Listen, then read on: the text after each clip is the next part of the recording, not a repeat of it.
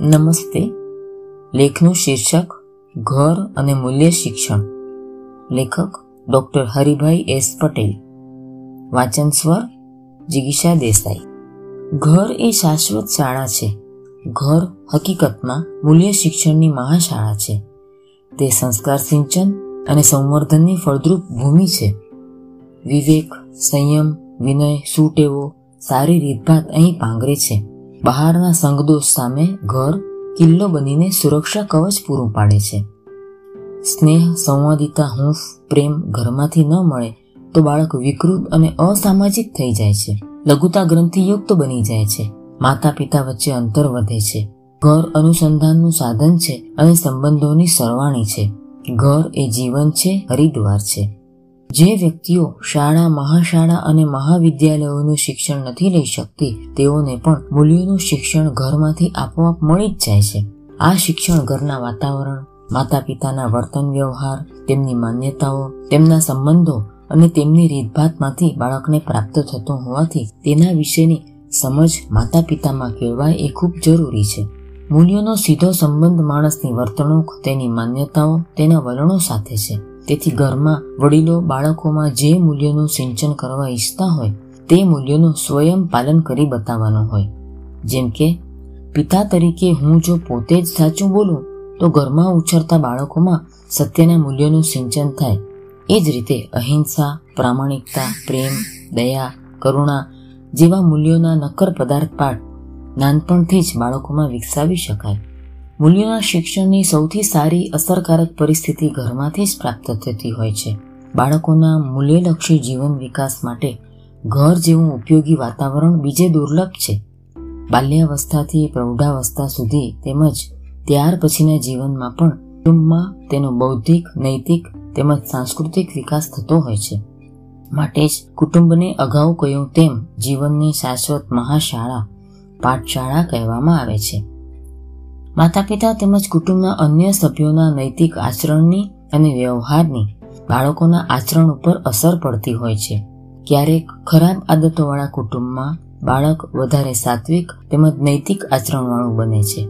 જો કે તે માટે બાળકે મોટી સાધના કરવી પડે છે. ક્યારેક તેનાથી વિપરીત પરિણામ પણ જોવા મળે છે. સંસ્કારી ઘરના બાળકો પણ બગડી જતા હોય છે. મનોવૈજ્ઞાનિક સંશોધનોએ સાબિત કર્યું છે કે કુટુંબમાં સ્નેહ અને ઇચ્છિત સમાયોજનનો અભાવ હોય માતા પિતા અને બાળકો વચ્ચે વિચારોની આપલે કે વાતચીત ન થતી હોય, તો બાળકો અસમર્થ રહે છે. મધ્યમ વર્ગના તથા ઉચ્ચ વર્ગના કુટુંબોમાં વધારે પ્રોત્સાહન, સ્વતંત્રતા હોય છે. તેથી તેમનું સામાજિકીકરણ થાય છે. જ્યારે ગરીબ અને દલિત વર્ગમાં ઘણીવાર દમનાત્મક પગલાંનો ઉપયોગ થાય છે. બાળકોને દંડિત અથવા નિંદિત કરવાથી તેમના ઉપર વિપરીત અસર પડે છે. આમ બાળક જન્મથી જ કુટુંબનો અસભ્ય સભ્ય બને છે. વળી કુટુંબમાં રહીને એકબીજા સાથેનો વ્યવહાર, સંસ્કાર, કુટુંબના સભ્યોનું કર્તવ્ય વગેરે બાબતોથી જાણકારી મેળવે છે. મનસ્મૃતિમાં ધર્મના કેટલાક લક્ષણો ગણાવ્યા છે, જેવા કે ધૈર્ય, ક્ષમા, મનની એકાગ્રતા, અસ્તેય, શુદ્ધિ, ઇન્દ્રિય નિગ્રહ, વિદ્યા, સત્ય અને અકૃત જે મનુષ્યોમાં આ મૂલ્યો જોવા મળે તેને સત્પુરુષ અને સચ્ચારિત્રવાળો માનવામાં આવે છે, જેનો પાયો કુટુંબમાં રહેલો છે. આ તત્વ ભારતીય સંસ્કૃતિની કસોટી છે. ઘર દ્વારા સહિષ્ણુતાનું મૂલ્ય વિકસાવી શકાય છે. કુટુંબની દરેક વ્યક્તિ થોડું જીવી, ઘણું ન બગાડવાની વૃત્તિ રાખે તો? મૂર્ધન્ય કેળવણીકાર પ્રોફેસર યશવંત શુક્લ કહે છે તેમ, અન્યતામ ખુદ્યામ ખમાય, ત્યાં સુધી ખમવા. વ્યાપક હિતની દ્રષ્ટિથી જોયું ન જોયું કરવું. થોડુંક નુકસાન ભોગવીને પણ સંબંધને જીવાડવો. ચિત્તને ઉદાર બનાવવું અને જીવનની સમજણ વધારીને અન્યની મર્યાદાઓ માફ કરવી એ સહિષ્ણુતા છે. કવિ હરિશ્ચંદ્ર ભટ્ટે કાવ્યમાં કહ્યું છે કે વિધિવશ મળ્યા સૌએ સૌએ જુદા વિધિથી થવું. જીવતર મહી થોડું જીવી, ઘણું ન બગાડવું. જે ઘરમાં સહિષ્ણુતા કેળવાય, ત્યાં જીવન જીવાય છે. હવે આપણે ઘર દ્વારા મૂલ્ય શિક્ષણ માટે શી પ્રવૃત્તિઓ કે ગતિવિધિ કરવી તે વિશે જોઈએ. ઘરમાં મૂલ્ય શિક્ષણની પ્રવૃત્તિઓ. મૂલ્યનું જતન, ઉછેર, પાલન એ કોઈ એક વ્યક્તિનું કામ નથી. મૂલ્યો તો કુટુંબના તમામ સભ્યોને સ્પર્શે છે. દરેક વ્યક્તિ પોતાના જીવનમાં મૂલ્યોના પ્રસ્થાપન માટે કામ કરે તે અનિવાર્ય છે. વડીલો બાળકોના વર્તનમાંથી, તેમની સમજણમાંથી પણ મૂલ્યો શીખતા હોય છે. એટલે સૌ મૂલ્યોના સંવર્ધન માટે અને વિનાશ માટે જવાબદાર છે. આપણા કુટુંબમાં અને ઘરોમાં આવું કંઈક કરીએ કે જે દ્વારા મૂલ્યો વિસ્તરે. એક, સંયુક્ત કુટુંબમાં સંઘ ભાવના પરિવાર ભાવના અને એકત્વની ભાવના કેળવવી. તે માટે દરેક સભ્ય આ ભાવનાના પોષણ માટે વિચારે, આચરે અને કશું જતું પણ કરે.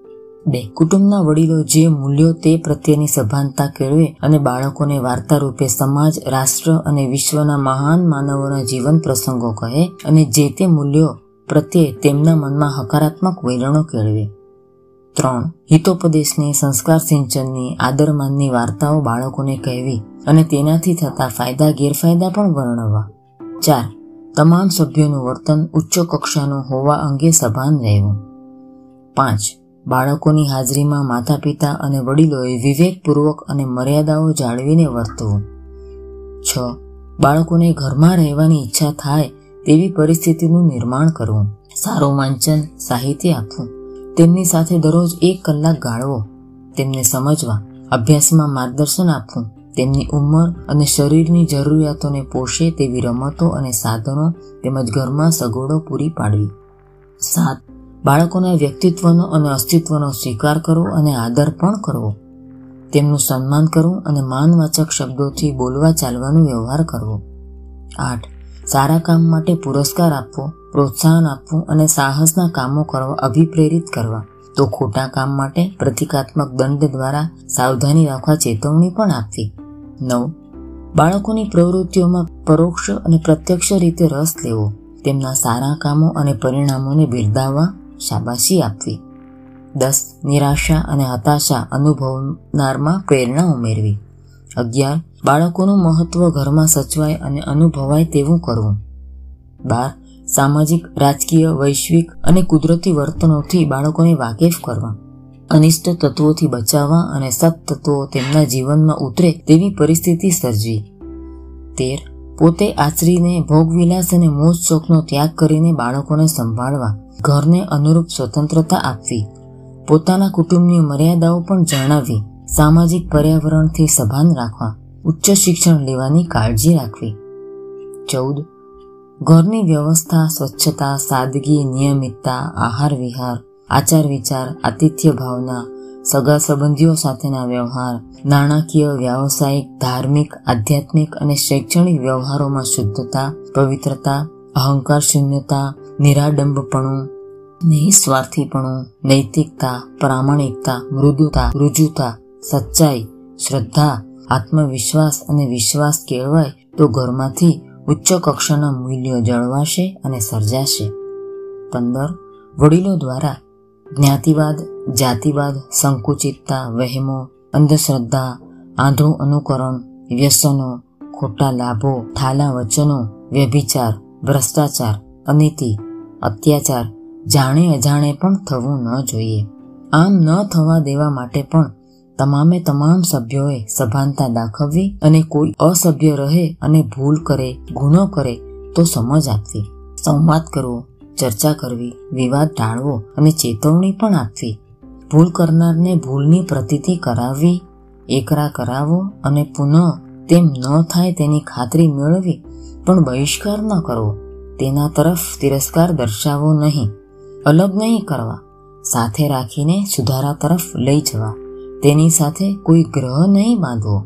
સારાંશ, આમ, જેઓ દેશની સંપત્તિ છે તેવા બાળકોમાં માતા પિતા મૂલ્યોનું આરોપણ કરશે અને બાળકને સર્વશ્રેષ્ઠ માનવ બનાવી શકશે. અસ્તુ.